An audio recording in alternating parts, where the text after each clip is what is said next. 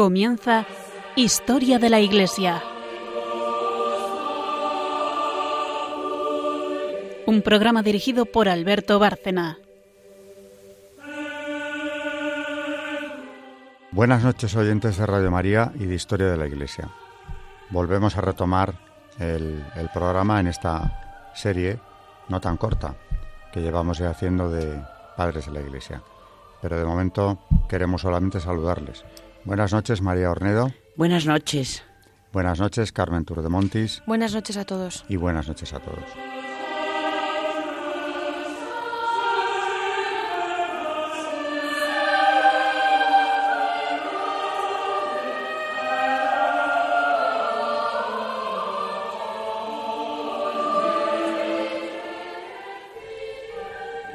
Pues seguimos con esta serie de, dentro de Historia de la Iglesia sobre los padres, la patrística, la obra de los padres de la Iglesia, que hemos ido dividiendo en etapas. Estamos ahora ya, desde los últimos programas, por lo menos desde el último, en la edad de oro de los padres, algunos muy conocidos, otros menos, pero todos enormemente interesantes y nos vamos a dedicar a ir repasándolos todos.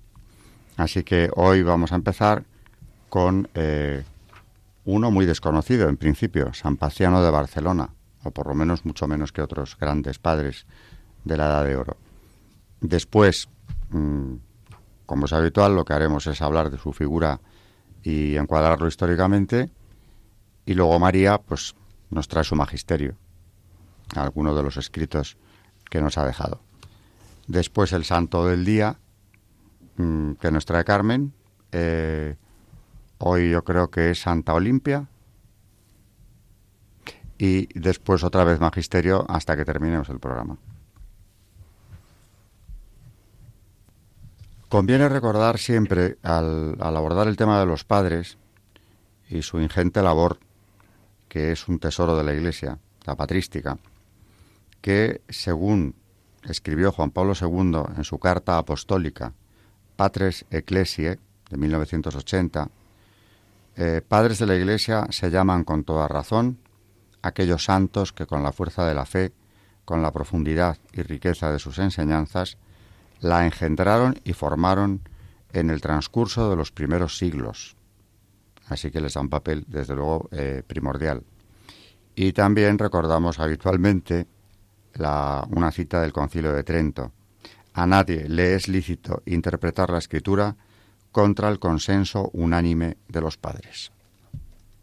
Así que claro, esto es algo que Lutero había negado y Trento reafirma, pero que se ha seguido reafirmando, como vemos, hasta incluso Juan Pablo II les dedica esta carta apostólica donde nos recuerda su importancia. Bueno, pues hoy vamos a abordar en concreto Tampaciano de Barcelona.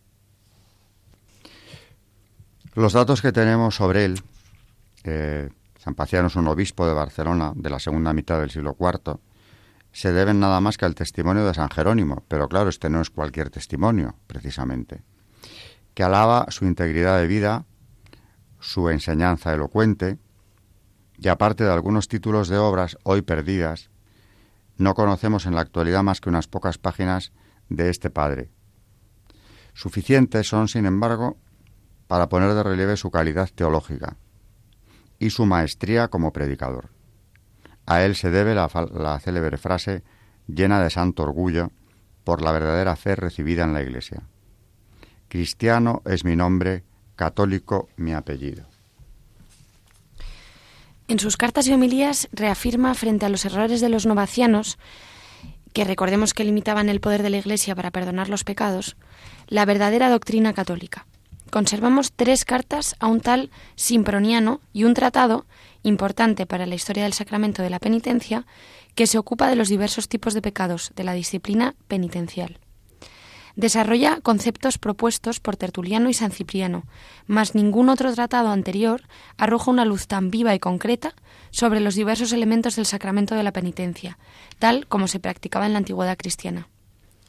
También es suyo un sermón sobre el bautismo, del que a continuación se recogen unos párrafos destaca la clara exposición del pecado original y su transmisión al género humano, la necesidad de la redención y la importancia del bautismo, sacramento que hace renacer en Cristo, perdonando el pecado e infundiendo la vida nueva de la gracia. Eh, este sermón precisamente es el que María nos va a comentar. Primero nos lo va a resumir y nos lo va a comentar también como parte del magisterio. Es un sermón no muy largo, pero tiene mucha enjundia y merece la pena conocerlo y comentarlo. Es un sermón sobre el bautismo y dice así, Comprended, queridísimos hijos, en qué muerte se halla el hombre antes de recibir el bautismo. Ciertamente no ignoráis la antigua historia del retorno de Adán a su origen terreno, ni la condición ni la condenación que lo sujetó a la ley de una muerte eterna. Desde entonces, todos sus descendientes, sometidos a la misma ley, han estado sujetos a esta muerte que ha reinado sobre todo el género humano, desde Adán hasta Moisés. Mas bajo Moisés fue elegido un solo pueblo, descendiente de Abraham. Se le pidió que fuera capaz de observar la ley de justicia. Entre tanto, nosotros, los gentiles, estábamos retenidos en la cárcel del pecado para ser presa de aquella muerte. Estábamos destinados a alimentarnos de bellotas y a guardar piaras, es decir, a cumplir actos inmundos bajo el influjo de los ángeles malos. Bajo su imperio no nos era permitido practicar la justicia y ni siquiera conocerla. La naturaleza misma de las cosas imponía la sumisión a tales señores. ¿Cómo hemos sido liberados de este poder tiránico y de esta muerte? Escuchadlo. Como ya os he contado, Adán, después de pecar, fue entregado a la muerte por el Señor, que le dijo, Eres polvo y al polvo has de volver. Génesis 2, 19. Esta condena se transmitía a todo el género humano. Todos, en efecto, han pecado en razón de las exigencias de la naturaleza misma, según la palabra del apóstol. Así como por un solo hombre entró el pecado en este mundo, y por el pecado la muerte, así también la muerte se propagó en todos los hombres porque todos han pecado. Romanos 5:12 era el reino del pecado lo que nos arrastraba hacia la muerte, como a cautivos cargados de cadenas hacia una muerte sin fin. Mas antes del tiempo de la ley, nadie tenía conciencia de este pecado, como lo dice el apóstol. Antes de la promulgación de la ley, el mundo ignoraba el pecado, en el sentido de que el pecado no aparecía a sus ojos. Pero el pecado revivió con la llegada de la ley. Romanos 5, 13, 7, 9. Fue desvelada su existencia y por consiguiente se hizo visible. Pero esta intervención de la ley fue vana, pues casi nadie la observaba. La ley decía, no cometerás adulterio, no matarás, no codiciarás. Sin embargo, la concupiscencia permanecía con todos sus vicios. Antes de la ley, el pecado mataba con una espada escondida. Desde la ley, el pecado fue sacado a plena luz. ¿Qué esperanza, pues, restaba al hombre? Sin la ley, el hombre perecía porque ignoraba su pecado. Bajo el régimen de la ley, perecía por caer conscientemente en el pecado. ¿Quién ha podido liberarlo entonces de la muerte? Escuchad al apóstol. Desdichado de mí, ¿quién me librará de este cuerpo de muerte? Y añade, la gracia por Jesucristo nuestro Señor. Romanos 7, 24-25. ¿Y qué es la gracia? es la remisión del pecado. Es, por, por lo tanto, un don. Cristo vino a rescatar al hombre y lo ha devuelto a Dios purificado, inocente, libre de la prisión del pecado. He aquí, dice Isaías, que la Virgen concebirá y dará a luz un hijo que llamará Emanuel. Se alimentará de leche y miel hasta que sepa desechar el mal y elegir el bien. Isaías 7, 14, 15. A propósito de este hijo, el mismo Isaías añade más adelante, jamás cometió pecado ni profirió mentira su boca. Isaías 53, 9. Poderoso por esta inocencia, Cristo emprendió la restauración de nuestra dignidad precisamente en una carne de pecado. Pronto, el demonio, padre del pecado de desobediencia, que antes había engañado al primer hombre, se impacientó, se agitó y tembló. Era menester vencerlo abrogando la ley del pecado, la única que había permitido al demonio someter al hombre. El diablo se arma para combatir al inocente. Ante todo, recurre a la misma argucia con la que derribó a Adán en el paraíso.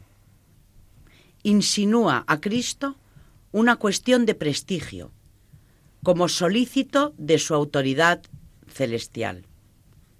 Si eres el Hijo de Dios, le dice, di que estas piedras se conviertan en panes. Mateo 4:3. El tentador esperaba que Jesús se plegaría a esta invitación para desvelar su naturaleza divina. El demonio no se detuvo allí. Le sugiere precipitarse desde lo alto, asegurándole que los ángeles, encargados por el Padre de llevarle sobre sus alas, lo recogerán con sus manos, para que su pie no choque con ninguna piedra. Así el Señor podría comprobar si en verdad se referían a Él tales providencias dispuestas por el Padre, a las que el tentador le insta a acogerse. La serpiente, rechazada de nuevo, hace ya ademán de ceder y le promete los mismos reinos de la tierra que en otro tiempo había arrebatado al primer hombre. Pero en todos estos combates, el enemigo es derribado, subyugado por la fuerza de lo alto, como dice el profeta dirigiéndose al Señor. Tú acallarás a enemigos y rebeldes, y contemplaré tu cielo, la obra de tus manos, que dice el Salmo 8, 3, 4. El demonio se había visto obligado a ceder, pero no se consideró derrotado. Recurriendo a sus habituales artimañas, sobornó a escribas, fariseos y a toda la ralea de sus cómplices impíos, excitándolos a la cólera. Después de haber empleado diversos métodos y actitudes hipócritas, con el fin de engañar al modo de la serpiente a cuantos seguían al Señor, se confirmó el fracaso de sus tentativas. Al final, atacaron de frente, como salteadores, infligiendo a Cristo los crueles tormentos de la pasión. Esperaban así que, vencido por la humillación o el dolor, se permitiera alguna actitud o palabra injusta. Así, el Mesías habría perdido al hombre, la naturaleza humana que llevaba en sí, y habría abandonado su alma a los infiernos. Sus enemigos no tenían más que un deseo, poderlo contar como pecador. El aguijón de la muerte, dice el apóstol es el pecado. En 1 Corintios 15, 56. Cristo resistió, como aquel que jamás cometió pecado alguno y en cuya boca no se encontró engaño. 1 Pedro 2, 22. Según hemos dicho, lo cual se verificó incluso cuando lo conducían al suplicio. Allí estuvo su victoria, en ser condenado a pesar de su inocencia. En efecto, el demonio había recibido plenos poderes sobre los pecadores y reivindicaba el mismo poder sobre el justo. Esa fue su derrota. Arrogarse en relación al justo unos derechos que la ley divina no le reconocía. De ahí la palabra del profeta al Señor. Tú eres justo cuando das sentencia y sin reproche cuando castigas. Salmo 56. Interesantísimo eh, sermón, que es desde luego para comentarlo. Vamos a dejar el comentario del sermón y lo que nos queda de él todavía para la parte de magisterio. Pero ya con esto tenemos una introducción eh, también muy interesante sobre la obra de este santo, San Paciano, que por cierto es de una transparencia como nos pasa siempre con los padres de la Iglesia, es una claridad que se ve que no está escribiendo precisamente para gente eh, elevadísima, ocultísima, ilustrada, sino que intenta y consigue que se le entienda por parte de cualquiera. Bueno, yo mientras te oía he tomado notas que comentaremos luego sobre cosas que has estado diciendo del sermón y seguiremos en la parte de magisterio. Pero ahora nos toca hacer la pausa y, traer aquí a, a Santa Olimpia.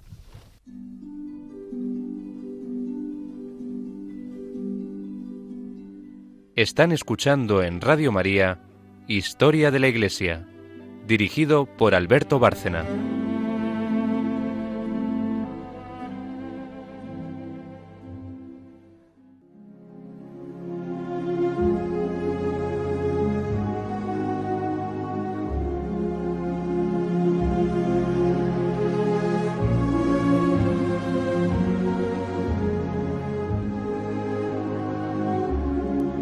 Santos en la historia de la Iglesia.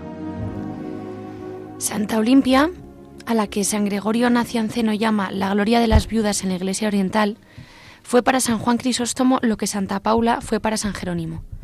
Olimpia pertenecía a una familia bizantina, tan rica como distinguida. Nació en el año 361. A la muerte de sus padres, su tío, el, el prefecto Procopio, se, encargó de ella y para gran gozo de la joven confió su educación a Teodosia, hermana de San Anfiloquio. Era Teodosia tan extraordinaria que, según dijo San Gregorio Olimpia, constituía un modelo de virtud, de suerte que encontraría en ella un espejo de todas las excelencias. Olimpia había heredado una cuantiosa fortuna y era hermosa y de carácter atractivo.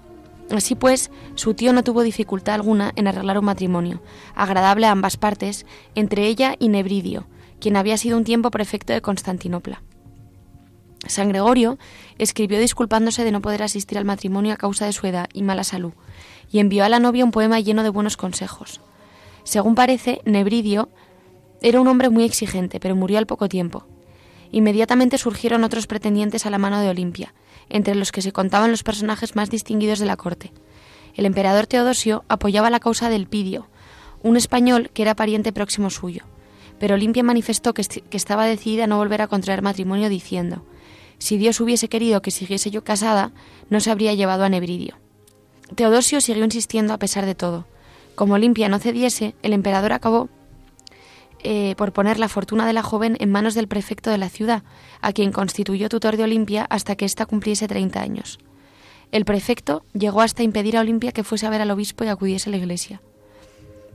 La santa escribió al emperador, quizá con demasiada dureza, que le agradecía le hubiese librado del cuidado de la administración de su fortuna y que el favor sería completo si ordenaba que sus bienes fuesen distribuidos entre los pobres y la Iglesia. Impresionado por esta carta, Teodosio se informó de la vida que llevaba Olimpia y, el año, y en el año 391 le devolvió la administración de sus bienes. Entonces Santa Olimpia se ofreció a Nectario, obispo de Constantinopla, para recibir el diaconado, y se estableció en una espaciosa casa con cierto número de vírgenes que querían consagrarse a Dios.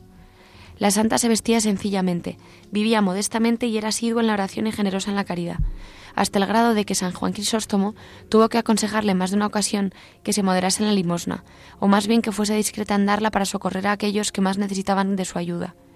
No fomentéis la pereza en quienes viven de nuestro dinero sin verdadera necesidad, porque eso sería como arrojar vuestro dinero al mar, le dijo. El año 398, San Juan Crisóstomo sucedió a Nectario en la sede de Constantinopla.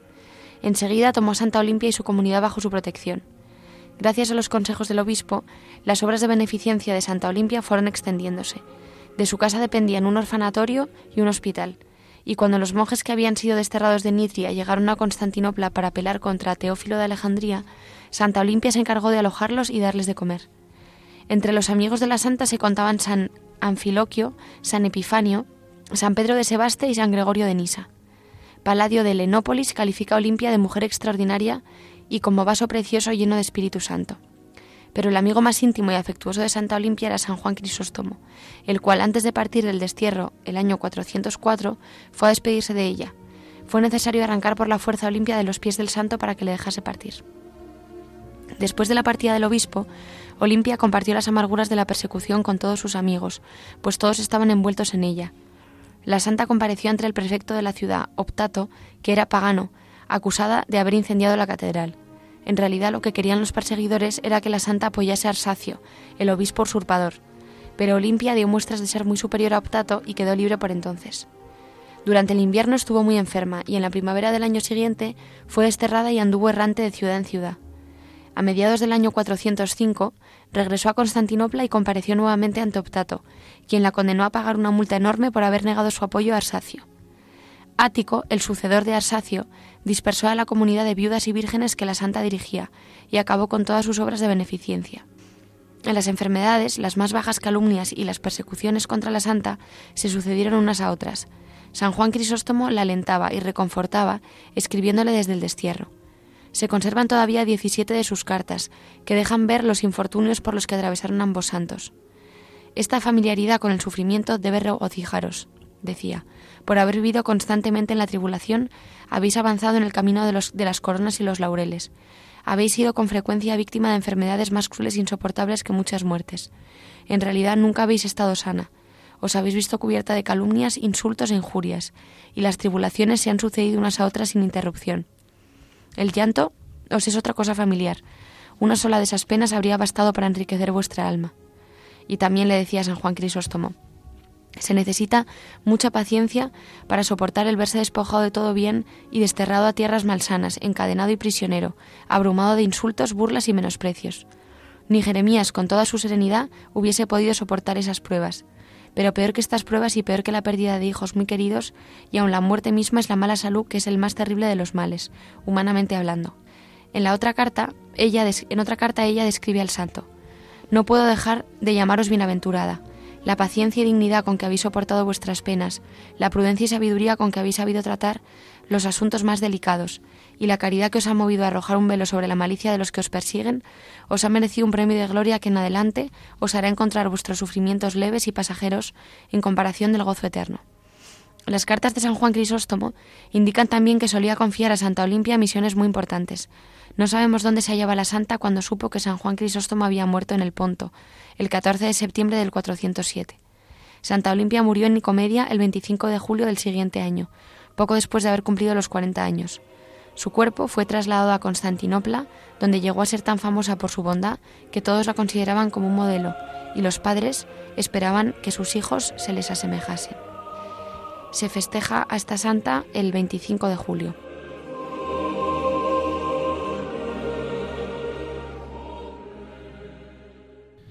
Pues un tesoro oculto, el de, como el de tantos santos que tenemos en el santoral como modelos propuestos por la Iglesia, en el que se dan muchas circunstancias, desde luego, para tener en cuenta, porque no solamente tuvo eh, la gracia de estar cerca de los padres, algunos tan destacados como San Juan Crisóstomo, que tanto la valoraron, sino que además una mujer destacada por la caridad, por haberse negado a volver a contraer matrimonio y porque además es una de esas famosas viudas de aquellos tiempos en que se pone al frente de una comunidad religiosa. Es el origen de la vida monástica eh, femenina. De manera que un modelo muy claro y además eh, lo has desarrollado muy bien, porque hay muchos aspectos de la vida de ella como para fijarnos en uno por uno. Nos daría desde luego para un programa, solo que no hacemos historia de los santos en principio, ¿no?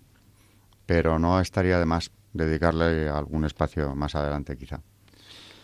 Eh, después de esto, bueno, otra pausa y ya entramos en magisterio. Otra vez donde lo habíamos dejado con el, el santo padre de la iglesia, San Paciano, del que estamos ocupándonos hoy.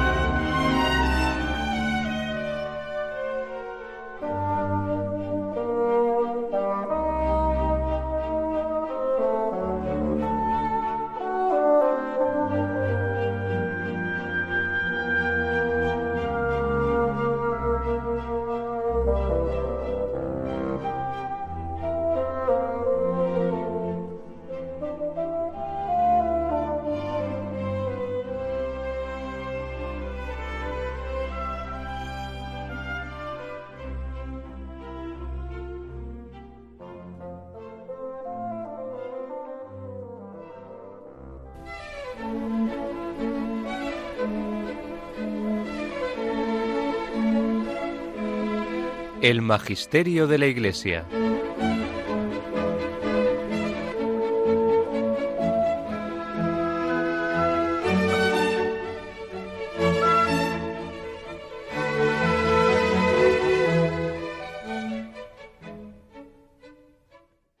Bueno, en el sermón, María, que nos estabas leyendo porque no, no lo has terminado aún, pero eh, San Paciano dice cosas interesantísimas, como por ejemplo la historia del pecado.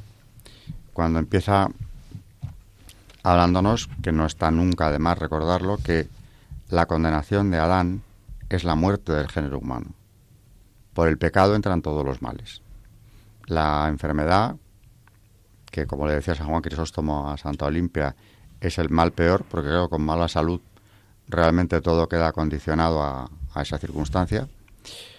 Y desde luego la propia muerte es obra del pecado, no estaba en el plan de Dios que muriésemos. Y sin embargo, eh, fulmina en el libro del Génesis, aparece muy claro, esa, esa sentencia que el hombre ha buscado por su, propio, por su propia decisión. Eres polvo y al polvo has de volver. Obra del pecado. Pero también es muy interesante, o me ha parecido desde luego a mí, de lo más interesante del sermón, como destaca que antes de Moisés, considera un antes y un después, que claro que sí, todos sabemos por la historia sagrada que Moisés es quien recibe la ley de Dios, precisamente de mano del propio Dios, el decálogo, que sigue siendo nuestra ley también, confirmada por Cristo ya en, el Evangelio. Pero es que hay algo muy interesante también, es que dice que eh, el santo de hoy, antes de Moisés el mundo no conocía el pecado, como que no tenía conciencia exacta de lo que era, ¿no? Con la ley se hizo visible. Es decir, cuando Dios, como un legislador, promulga el decálogo, porque lo promulga, queda claro dónde están el bien y el mal. O sea, a ella no cabe llamarse engaño. Y no es interpretable. Tenemos diez mandamientos que siguen siendo la ley. Con lo cual, todo lo que sea ir en contra de ellos es el pecado. Eh, el pecado dice San Paciano, fue con la ley sacado a plena luz. Es decir, que no solo nos dio un decálogo o unas normas, un pequeño código, ¿no? pero desde luego que engloba todo en el Sinaí, sino que además es como que Dios ahí ilumina el pecado para que veamos lo que no debe ser, lo que no debemos hacer. ¿Y qué es la gracia? Seguía diciendo San Paciano.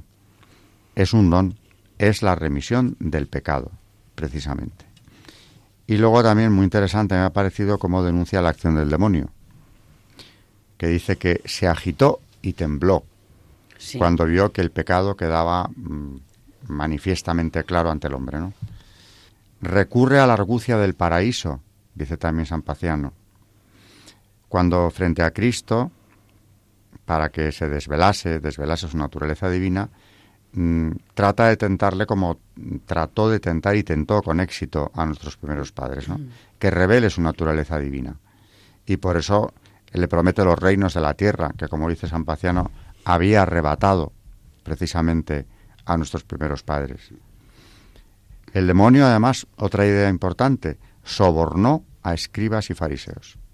Es decir, eh, si la tentación directamente con la vanidad, con el orgullo no le sirve, pues acude al soborno. Y claro, la condenación de Cristo, la persecución de la que es objeto el Hijo de Dios en la tierra durante toda su vida pública, él la presenta como un soborno del demonio a las autoridades religiosas que son las que van a perseguirle hasta que consigan terminar con él. Son las ideas de esa parte del sermón que has leído más interesantes porque nos sirven para interpretar eh, muy correctamente el Antiguo y el Nuevo Testamento también. Eh, o sea que, ¿por qué son padres? Pues porque, como decía Juan Pablo II, engendran y sustentan la fe de la Iglesia. ¿Tú, Carmen, qué comentarías de esto? pues, más o menos? Más o menos eh, me quedo con las ideas que tú, que tú has expuesto ahora y a mí me ha hecho pensar eh, en, una, en una cosa que oí al Papa hace poco, eh, pues otra vez, porque claro, nos sirve mucho para hoy en día pues, estos textos siempre, ¿no? Y que realmente hoy se ha perdido el concepto del pecado, ¿no? Entonces, que es verdad que es una palabra como que Mm, no queremos, pero ni siquiera dentro de la propia iglesia, como que es algo de lo que no se habla mucho, ¿no? Y como bien explica aquí el padre, eh, eh, claro, es algo gravísimo. Y, como que es algo que no queremos escuchar. Mm, la palabra pecado es algo como ante lo que, incluso dentro de verdad de la propia iglesia, como que huimos de ello, que se ha perdido como este concepto. Y es que es verdad, claro, es, el, es que somete al hombre, yo también me he quedado con esa idea, y, y que solo la gracia es la, el que, la, que, la que remite los pecados, ¿no? La remisión de los pecados es gracias a la, a la propia gracia, que es un don además. Así que bueno, pues esas...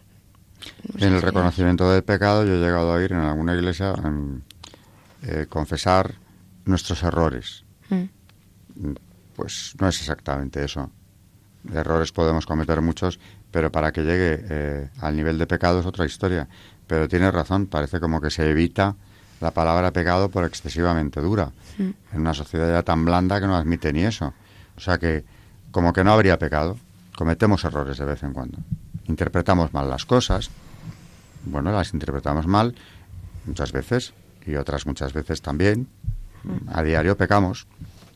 Es que además la gravedad de la pérdida de sentido de pecado, que es lo que estamos viviendo, llevamos ya mucho tiempo viviendo, ¿no? Este momento. Y para mí el problema más gordo es que se habla mucho, yo digo, estamos en un mundo en el que se habla mucho de la misericordia divina, pero claro, para, para entender la misericordia, primero tenemos que sufrir el arrepentimiento. Si, si yo no me arrepiento de algo, ¿cómo me van a perdonar? Es imposible. Es como si, no sé, pretendo que, alguien me perdone de, de, haberle quitado algo cuando yo no soy consciente ni, ni quiero admitir ni se me pasa por la cabeza que yo haya quitado algo a alguien. Con lo cual, para mí lo más trágico es no poder recibir el perdón. Porque claro, al yo no estar ni arrepentida, ni ser consciente de mi pecado, por supuesto, ni nada que se le parezca, la maravilla de misericordia divina, yo no la puedo valorar. Por eso muchas veces yo le oigo al Papa cómo insiste en que nos demos cuenta de la misericordia de Dios. Y pienso, pero ¿cómo nos vamos a dar cuenta de la misericordia de Dios si no somos conscientes de la gravedad de, de mi pecado, que mi pecado no es algo que apela nada más que a mí. Es que mi, mi pecado afecta a toda la iglesia. Todo el mal que yo estoy haciendo, si se quedara en mí, bueno, pues todavía puedo reconocer, puedo tal, como lo siento lo que he hecho, no, es que no solamente a mí, que soy el primer afectado en el daño de esa culpa, a todo lo que me rodea también, a toda la iglesia.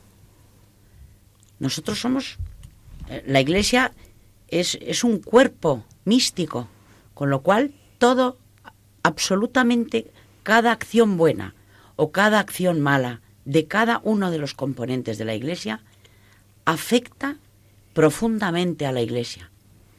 Y claro, nosotros, los que lo saben o los que lo sabemos, nos engañamos y desde luego eso no lo queremos pensar cuando hemos hecho un pecado.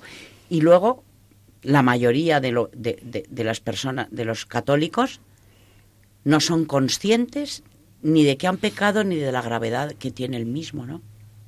Ya, eso se le añade el pecado de escándalo, porque claro, cuando tú pecas y consideras que lo que has hecho es un error, o a lo mejor, bueno, no ha sido tu mejor actuación, pero tampoco es grave, estás eh, presentando a todo lo que tienes cerca, a todo el que tienes cerca, eh, una imagen muy devaluada de lo que tiene que ser el cristiano. Con lo cual estás incitando a hacer lo mismo, porque no es tan grave. Claro, y es que además, en un grado ya todavía peor, es el que presume del pecado. Ah, bueno, lo hay. Escándalo, eso es escándalo en un grado. Y además, mira lo que dice el Evangelio de los que escandalicen. Pues eso ahora no se suele tener en cuenta, claro. Claro, el alardear del mal todavía es pues, pues de una gravedad horrorosa. Decía este santo del que estamos hablando hoy, San Paciano, hablando del, del, pecado, decía, eh, sois vergonzosos, mm, no, no, os avergonzáis de pecar, quiere decir, no, sois tímidos y vergonzosos, no tenéis eh, vergüenza a la hora de pecar y sí os avergonzáis a la hora de confesar. Y dice que, bueno, pues que en esa época mm, la penitencia era pública.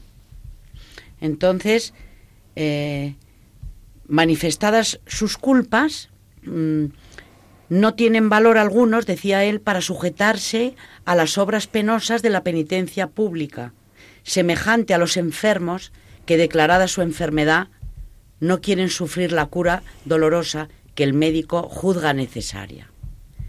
Y por eso yo creo que razón tiene, porque la, la maravillosa medicina que es el sacramento de la penitencia y que tenemos para nuestro pecado, tenemos esa maravilla del perdón, que no, que no lo sepamos valorar y que no vivamos más cercamente este sacramento tan importante, ¿no? De la penitencia.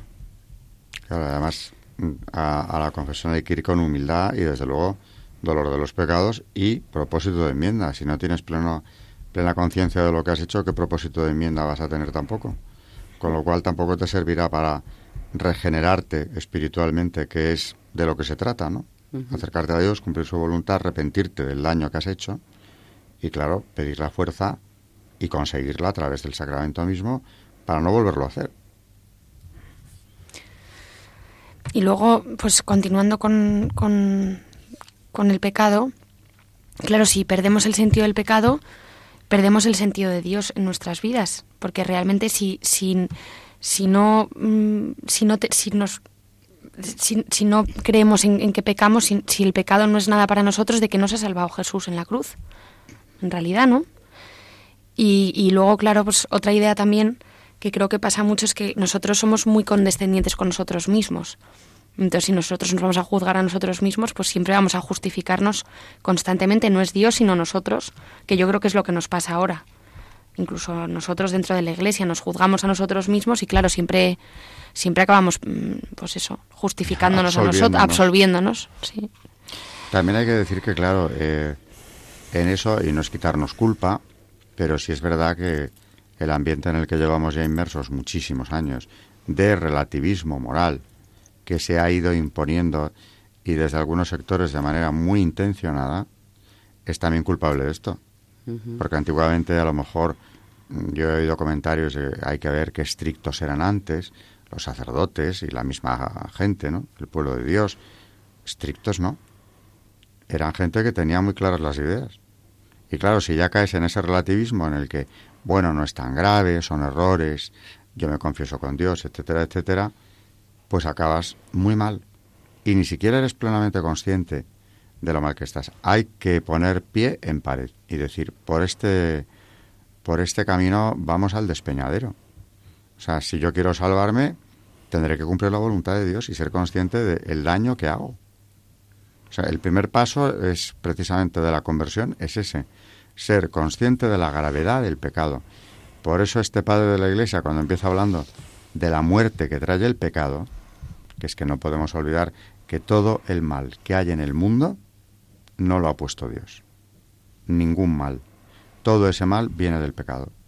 Ahora, pues si aquello tiene un, un momento, digamos, histórico, ¿no? En el Génesis, en el paraíso, en nuestras vidas, por supuesto, cada pecado que cometemos, tú decías, afecta a la Iglesia, naturalmente, pero te va hundiendo a ti si no pones remedio. Porque te acostumbras a que eso es una forma de vivir normal, y lo ves normal en ti y lo ves normal en los demás. Con lo cual, insisto, escandalizas enormemente. No digamos la responsabilidad de los educadores, de los padres concretamente, que transmiten eso en su casa. O sea que más vale un padre de los que ahora se consideran estrictos, de esos de antes, ¿no? Que eran mm, insobornables, es decir, tenían una formación primeramente sólida y no relativizaban. Y cuando pecaban eran conscientes de que lo habían hecho y si veían pecar a sus hijos, pues les llamaban eh, la atención en ese sentido y hasta que no conseguían que se arrepintieran y fueran a confesarse, pues naturalmente estaban muy preocupados, que es para estarlo. Y eso que, que hemos visto tantas veces, tomar ese camino de autoindulgencia constante acaba que llevándote a un estado cada vez de pecado más grave, del que ya no sales. Y Dios sí es misericordioso que duda cabe, pero Dios es justo. Que claro, ese atributo de Dios eh, ahora no está de moda recordarlo, pero es justo. Es padre y tenemos parábolas en el Evangelio tan esperanzadoras como el Hijo Pródigo, por supuesto, y nos está esperando siempre. Pero el Hijo Pródigo tuvo que ponerse en camino. La parábola es clarísima. Tuvo que arrepentirse cuando vio la miseria en la que había caído y volver a su padre, el Padre estaba ahí y Dios está ahí esperándonos, pero tú tienes que volver ahí. Termina, por favor, el sermón de San Paciano. Sí. Para terminar el programa ya. Estamos en el sermón sobre el bautismo y ya es la última parte. Dice así.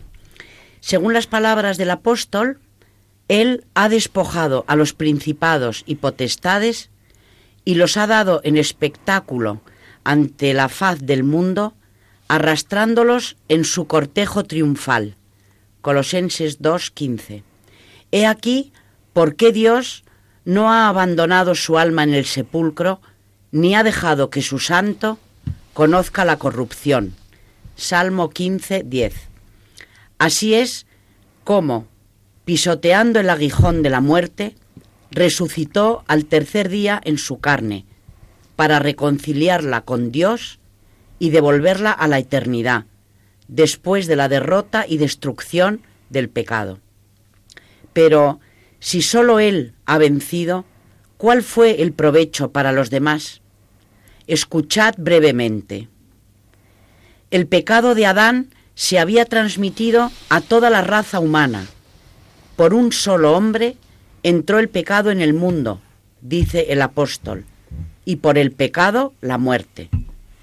Así la muerte se propagó a todos los hombres. Romanos 5:12. La justicia de Cristo se extiende así también, necesariamente, a toda la raza humana. Si Adán, por su pecado, ha causado la perdición de toda su descendencia, Cristo, por su justicia, ha dado vida a toda su raza.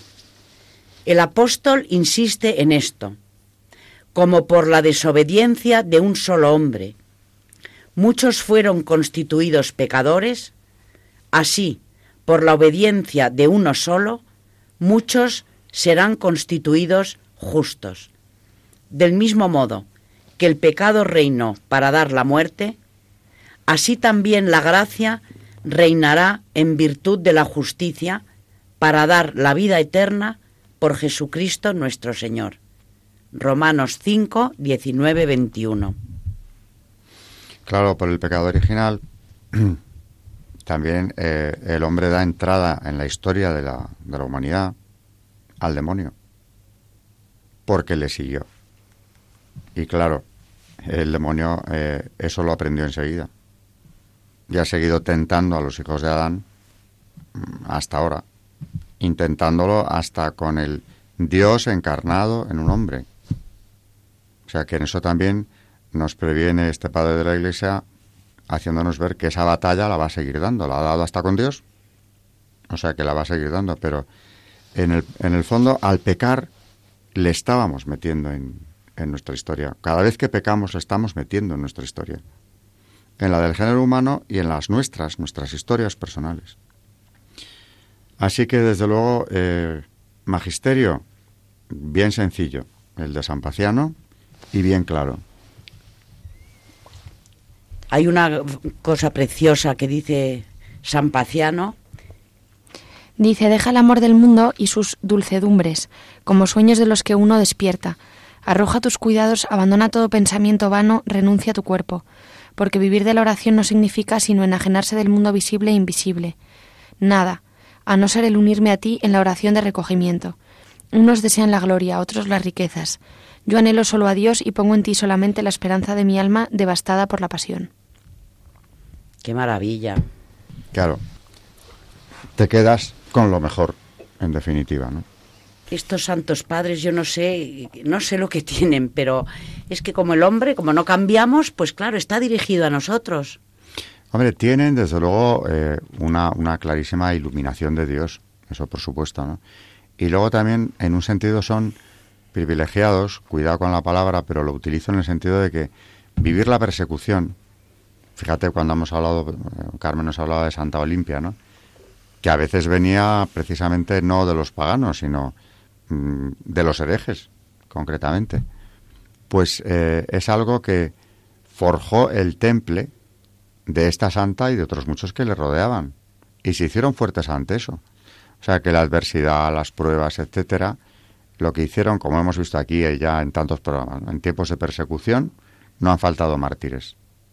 Y esa fortaleza sale de la persecución. O sea que Dios no va a desasistir al que quiere serle fiel y antepone, como acaba de leer Carmen, ¿no? al servicio de Dios cualquier otra cosa, sabiendo que ahí está el negocio principal al que hemos venido al mundo, nuestra salvación.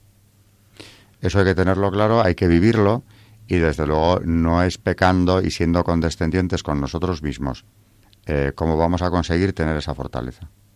Y ya la importancia de entonces que le daban a la oración, porque cuando nos, nos recomienda, deja el amor del mundo y sus dulcedumbres como sueños de los que uno despierta, y dice, no hay nada, a no ser el unirme a ti en la oración de recogimiento. Que me recuerda tanto a Santa Maravillas de Jesús, cuando habla de ese silencio en el que se percibe lo que de verdad importa, que claro, es una experiencia mística, que duda cabe. Ahora, como no pongas los medios, no vas a llegar a acercarte, no digo ya vivir experiencias místicas, que ojalá, pero acercarnos a la verdad a través de la oración. Y ahí tienes la fortaleza para poder vivir una vida coherente con la verdad, que es lo que tenemos que intentar y conseguir.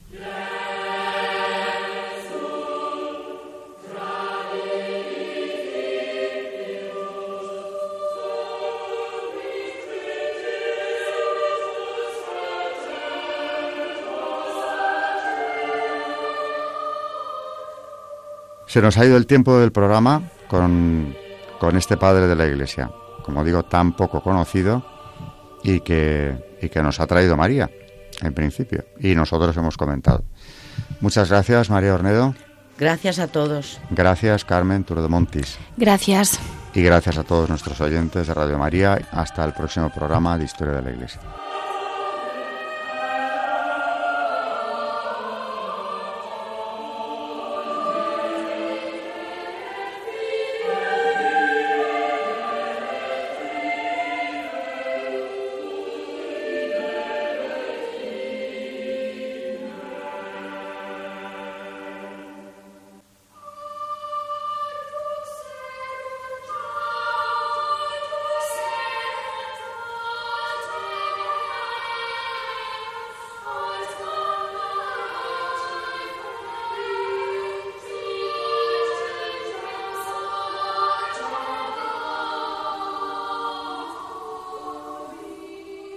Han escuchado Historia de la Iglesia, un espacio dirigido por Alberto Bárcena.